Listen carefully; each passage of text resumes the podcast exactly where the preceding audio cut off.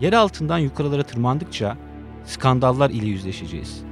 Milyarlarca euroluk servetler, profesyonel tetikçiler, İstanbul'dan Dubai'ye, Dubai'den Kanada'ya, Kanada'dan İran'a uzanan cinayetler, kirli polisler, şaibeli soruşturmalar ve siyasi bağlantılar.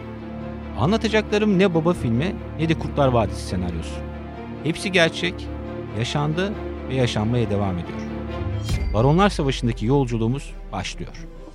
Haber podcastle buluştu. Kısa Dalga yayında. Bizi Kısa Dalga Net ve podcast platformlarından dinleyebilirsiniz. Kısa Dalga'dan merhaba. Ben Timur Soykan. Sizi yeraltı dünyasında bir yolculuğa çıkartacağım.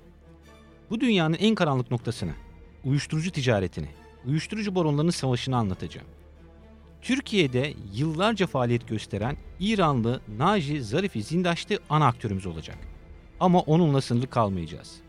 Yer altından yukarılara tırmandıkça skandallar ile yüzleşeceğiz. Milyarlarca euroluk servetler, profesyonel tetikçiler, İstanbul'dan Dubai'ye, Dubai'den Kanada'ya, Kanada'dan İran'a uzanan cinayetler, kirli polisler, şaibeli soruşturmalar ve siyasi bağlantılar. Anlatacaklarım ne baba filmi ne de Kurtlar Vadisi senaryosu. Hepsi gerçek, yaşandı ve yaşanmaya devam ediyor. Baronlar Savaşı'ndaki yolculuğumuz başlıyor. Önce kısa bir bilgilendirmeye ihtiyaç var. Temelde dört uyuşturucu türü bulunuyor dünyada. Sentetik uyuşturucu, esrar, eroin ve kokain. Bunların içinde en tehlikeli ve ölümcül olanı eroin.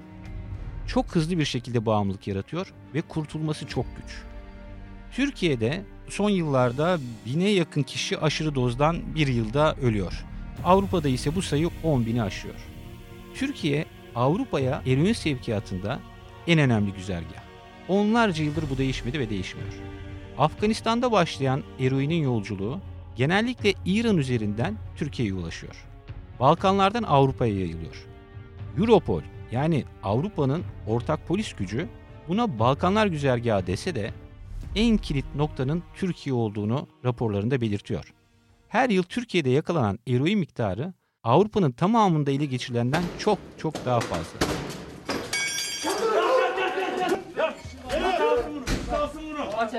Aramalarda büyük miktarda para, uyuşturucu ve silah ele geçirildi. Europol'ün 2019 raporuna göre Avrupa'daki uyuşturucu piyasası 30 milyar euroluk bir değere ulaştı. Yani yıllık 30 milyar euro. Çok çok büyük bir kara paradan bahsediyoruz. Bu zehir ticaretinde İran ve Türkiye duraklarına her yıl 4 ila 5 milyar dolar kaldı. Bölmede yaklaşık 7 milyon lira değerinde 101 kilo eroin ele geçirildi. Uyuşturucunun değeri 120 milyon lira civarındaydı. 1 ton 535 kilogram eroin ele geçirildi. Ele geçirilen uyuşturucunun değerinin 27,5 milyon lira olduğu belirlendi. Hem İran'da hem Türkiye'de yıllardır uyuşturucu faaliyetinde bulunan Naci Zarifi Zindaşti'nin hikayesi de İran'da başlıyor. Kürt nüfusunun yoğun olduğu Hakkari sınırına yakın Urmiye kentinde nüfus kayıtlarına göre 1973 yılında doğdu Zindaşti. Etkili bir aşiretin mensubuydu. İddiaya göre genç yaşlarda uyuşturucu ticaretine başlamıştı.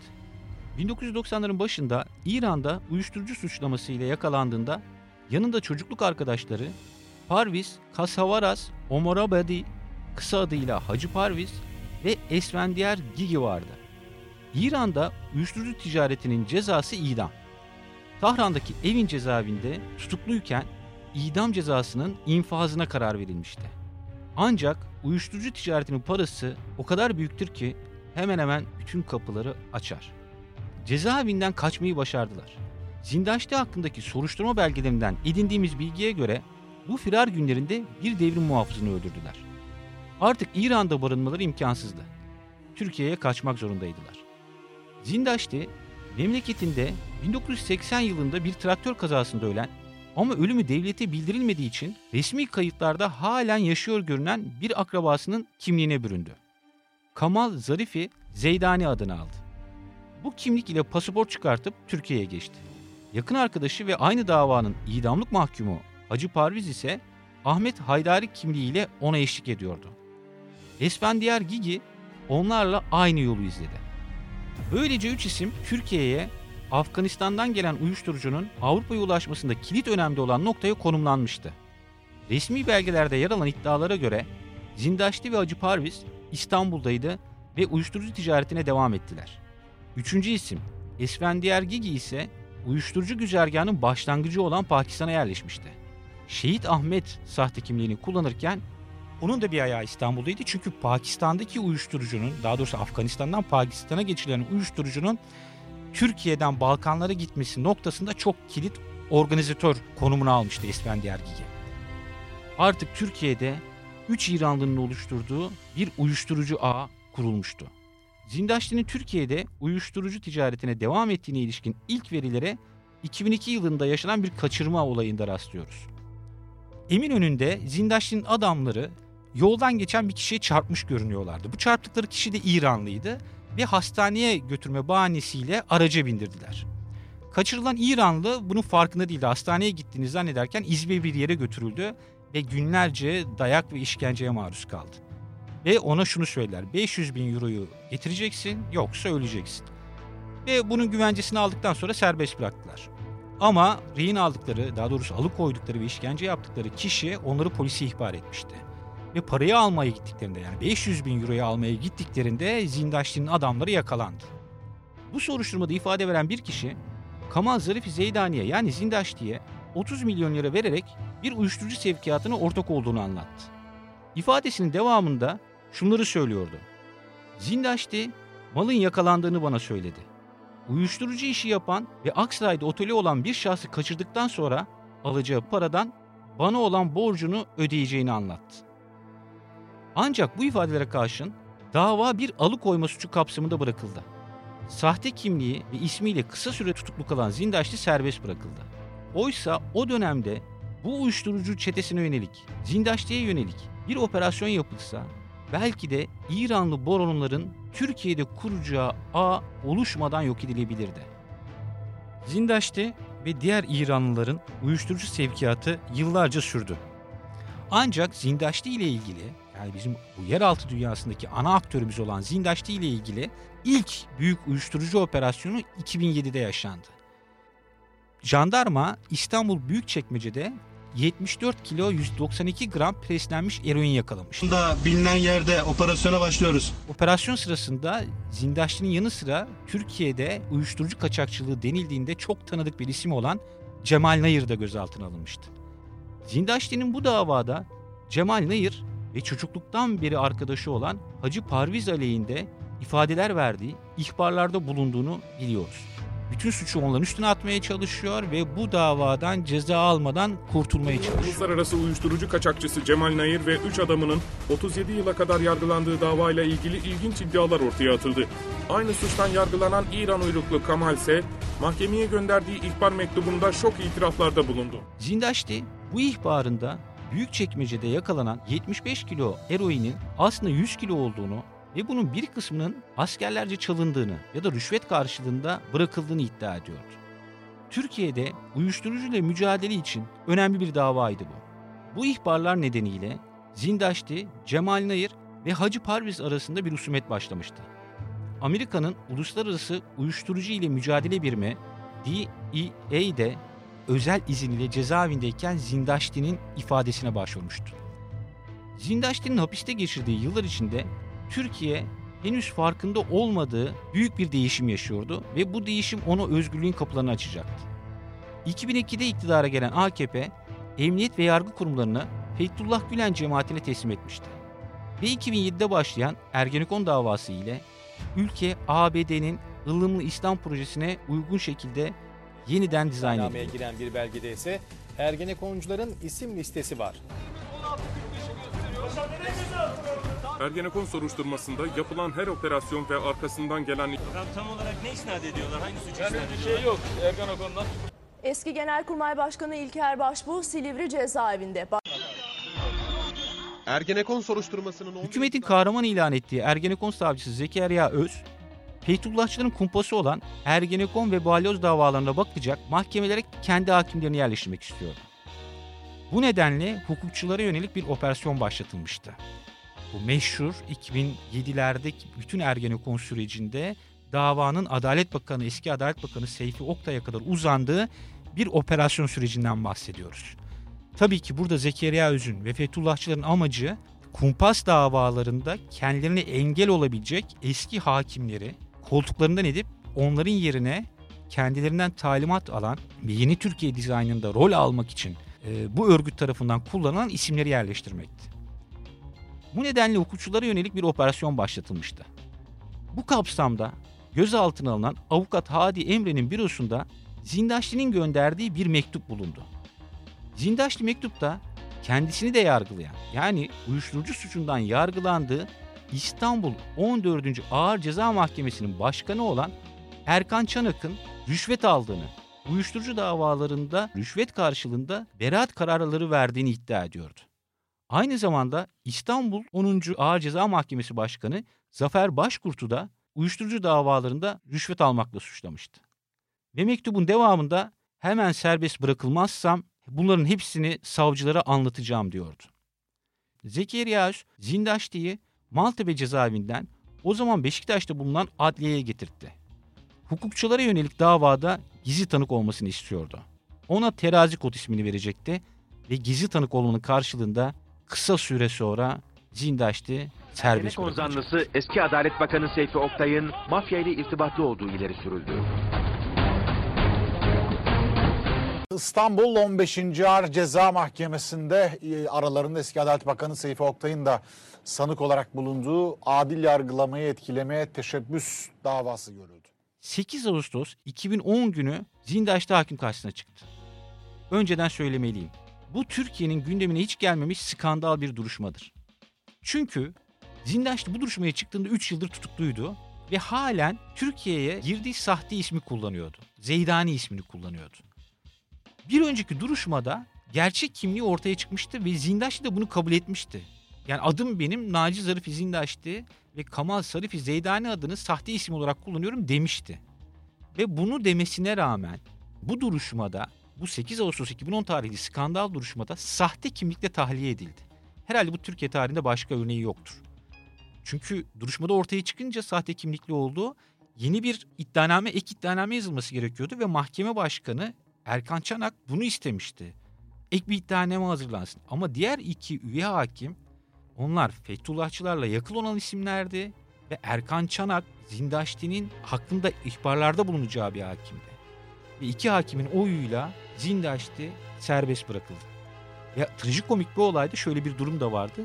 Bu sahte isme yani Zeydani ismine yurt dışına çıkış yasağı konulmuştu. İddiaya göre Zindaşti gizli tanık olması karşılığında Erkan Çanak ve Zafer Başkurt hakkında ifadelerini verdi. Ve bunlar Türkiye'nin gündemine geldi. Ve kısa süre sonra Erkan Çanak ve Zafer Başkurt Ergenekon ve balyoz davalarının görüleceği bu çok önemli mahkemelerden alındılar ve farklı kentlerde sürgüne gönderildiler. Onların yerine atanan isimler ise bugün FETÖ suçlamasıyla hapiste olan ya da firari olan hakimler. Çünkü yıllarca bu davalarda gazetecileri, akademisyenleri, hukukçuları, askerleri tutuklu bıraktılar. Kumpas davalarla ceza yağdırdılar. Ve AKP ile Fethullahçıların arasındaki kavganın çıkması ile birlikte o güç savaşında harcandılar. Ve yargıya hizmet etmeyen, gerçek hukuka hizmet etmeyen hakimler olarak şu an yargılanıyorlar veya hükümlüler. Bizi Kısa Dalga Net ve podcast platformlarından dinleyebilirsiniz. Zindaşti ileride bu gizli tanıklığı nedeniyle FETÖ suçlamalarına maruz kaldı. Yani gizli tanık terazi olması ve e, Zekeriya Öz'le görüşmesi onun boynunda hep bir FETÖ suçlaması olarak asılı durdu. O ise bu konuyla ilgili verdiği bir ifadede şunları söylüyordu. O dönem bu örgüt kimse için bir terör örgütü değildi. Başbakan bile Zekeriya Öz'e zırhlı makam aracını tahsis etmişti diyordu. Ve sonra da sözleri şöyle devam ediyordu Zindaşti'nin. Zekeriya Öz ile sadece 5 dakika görüştüm ve hayatım karardı. Gizli tanık iddialarını hep reddetti Zindaşti. Bu davadan aldığı cezanın yatırı kadar hapiste kaldığını savundu. Oysa yani bu kadar yüklü bir uyuşturucuyu yakalatmanın ve bundan yargılanmanın bedeli elbette ki sadece 3 yıl hapiste kalmak olamazdı. Ve gizli tanık olmayı kabul ettiği için Zekeriya Öz'ün yardımıyla 5 yıldan biraz fazla hüküm alarak mahkeme kararıyla tahliye edilmiş ve özgürlüğüne kavuşmuş oldu. Zindaşti'nin hapisten çıkmasının ardından uzun süre adı gündeme gelmedi. Halen Fethullahçıların devlet içinde örgütlülüğünün devam ettiği günlerdi sonuçta. Yıllar sonra onun hakkında yürütülen soruşturmalarda Fethullahçılar ile bağlantısının sürdüğü öne sürülecek. Zindaşti özellikle İran'dan getirip Avrupa'ya sevk ettiği uyuşturucudan FETÖ'ye yüklü miktarda himmet ödedi. Geçmişe dönük cep telefonu bas sinyalleri ve telefon mesajlaşma ile görüşme trafiğini ortaya koyan HTS kayıtlarını emniyet birimleri inceledi ve bir sonuca vardı. Buna göre Zindaşti'nin telefonu 2010-2012 yılları arasında o dönemin meşhur savcısı, bugün FETÖ firarisi Zekeriya Öz ile 44 kez aynı baz istasyonundan sinyal vermişti. FETÖ davasında halen tutuklu olan ABD İstanbul Başkonsolosluğu görevlisi Medin Topuz ile ise 2007-2013 yılları arasında 30 kez aynı baz istasyonunda telefonlarının sinyal verdiği tespit edildi. Öncelikle şunu belirtmeliyim. Bu tespit şu anki mahkemelerde çok yapılıyor. Baz istasyonunda telefon sinyallerinin örtüşmesiyle ilgili. Ama bu kesin bir bir araya geliş, bir toplantı ya da konuşma anlamına gelmiyor. Karşı karşıya gelme anlamına gelmiyor. Diyelim Bağdat Caddesi'ndesiniz ve oradaki aynı bazda farklı kafelerde oturuyorsunuz. Yani aynı bazın kapsam alanında olan da yine bu sonuç çıkmış olabilir. Ya da eviniz yan yana olabilir. Binlerce kez baz sinyalleriniz bir şüpheliyle aynı baz istasyonunda olabilir. Ancak güvenlik güçleri aynı baz istasyonunda bu kadar çok ortak sinyalin bulunmasının normal olmadığını iddia ediyor. Ama dediğim gibi uzman değilim bunu bilmiyorum. Ayrıca Zindaşti 2006-2014 yılları arasında FETÖ'nün üst düzey yöneticisi olmakla suçlanan Ali Çelik ile 114 kez, FETÖ'nün yargıdan sorumlu imamı olduğu iddia edilen yani bu suçlamayla yargılanan Ahmet Can ile 28 kez, FETÖ'nün Yunanistan imamı olmakla suçlanan Recep Uzunal ile 111 kez telefon görüşmesi yaptığı öne sürülüyor. Bu görüşmelerde bir anlamda zindaşların bir bağlantısının olduğunu ortaya koyuyor. Aynı zamanda bu soruşturmalarda ve medyada yer alan bazı haberlerde Zindaşti'nin Zekeriya Öz'e 2010 yılında serbest kalmak için yani bu bahsettiğim skandal duruşmada serbest kalmak için 300 bin euro rüşvet verdiği iddiası da yer alıyor. Ama bununla ilgili e, elimde bir belge veya delil yok. Ama dediğim gibi medyada sık sık yer alan ve hatta artık iddianameler de geçen bir iddia bu. Zindaşti'nin adının gündeme gelmediği bu uzun sürede lüks bir hayat sürdüğünü biliyoruz. İstanbul Büyükçekmece'deki çok lüks bir sitede havuzlu, geniş bahçeli bir malikanede yaşıyordu. Çok sayıda son model otomobil ve cip kullanıyordu. Yeni Bosna'daki gösterişli iş merkezinde ofisleri, daireleri vardı.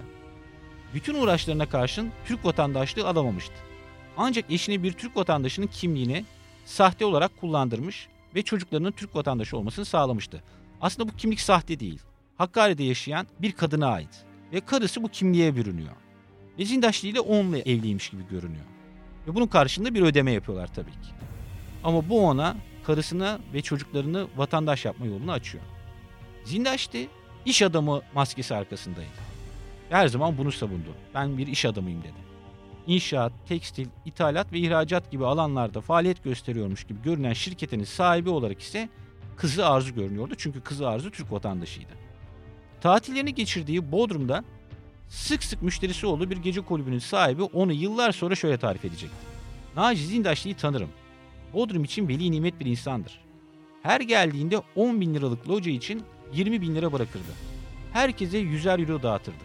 Herkes sever ve saygı duyardı. Çünkü adam para dağıtıyor. Eğlenmeyi seven bir adam. Evet, Bodrum'daki tarifi Zindaşlı'nın bu. Ayrıca ona Bodrum'daki özellikle çalışanların taktığı bir lakabı biliyoruz. Ona Süpermen diyorlar. Çünkü her gördüğüne 100 euro veren bir zengin. Kulağınız bizde. Kısa Dalga'da olsun. Haber podcast'te buluştu. Kısa Dalga yayında. Bu zengin hayatın kaynağı yıllarca soruşturulmadı. Hatta cezaevinden çıktıktan sonra da birlikte çalışmaya devam ettiği çocukluk arkadaşı Hacı Parviz de adeta korunuyordu onunla birlikte.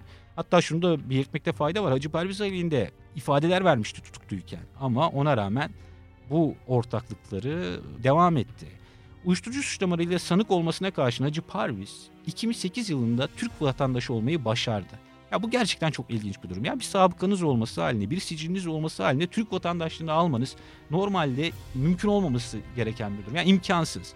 Ama e, Hacı Parviz bunu 2008 yılında başardı ve o sırada zaten mimlenmiş bir uyuşturucu kaçakçısıydı. Hakkında hükmü olmasa bile emniyette bu konuda çok kayıt vardı hakkında. Ama o siciller nasıl silindi umarım bir gün ortaya çıkar. Şu anda onun bilgilerine, belgelerine sahip değiliz. Ama yeni adı Çetin Koç olmuştu. Ve bundan sonra hep Çetin Koç adıyla anılacaktı. Kendisini de öyle tanıtacaktı. Ama dediğim gibi bu büyük bir skandaldı. 2014 yılına gelindiğinde hem Zindaş'tı hem de ortada Çetin Koç yani Hacı Parviz için çok zor günler kapıdaydı. Çünkü Nisan 2014'te Birleşik Arap Emirlikleri'nden kalkan Nur 1 isimli tankerin uyuşturucu sevkiyatından sonra hiçbir şey eskisi gibi olmayacaktı. Kanlı baronlar savaşı başlıyordu ve artık hepsinin hem serveti hem hayatı tehlikedeydi. İkinci bölümde bu baronların savaşında çok önemli olan Nur 1 gemisi sevkiyatını ve sonrasındaki cinayetleri konuşacağız. Görüşmek üzere, hoşçakalın. Haber podcastle buluştu. Kısa Dalga yayında. Bizi Kısa Dalga Net ve podcast platformlarından dinleyebilirsiniz.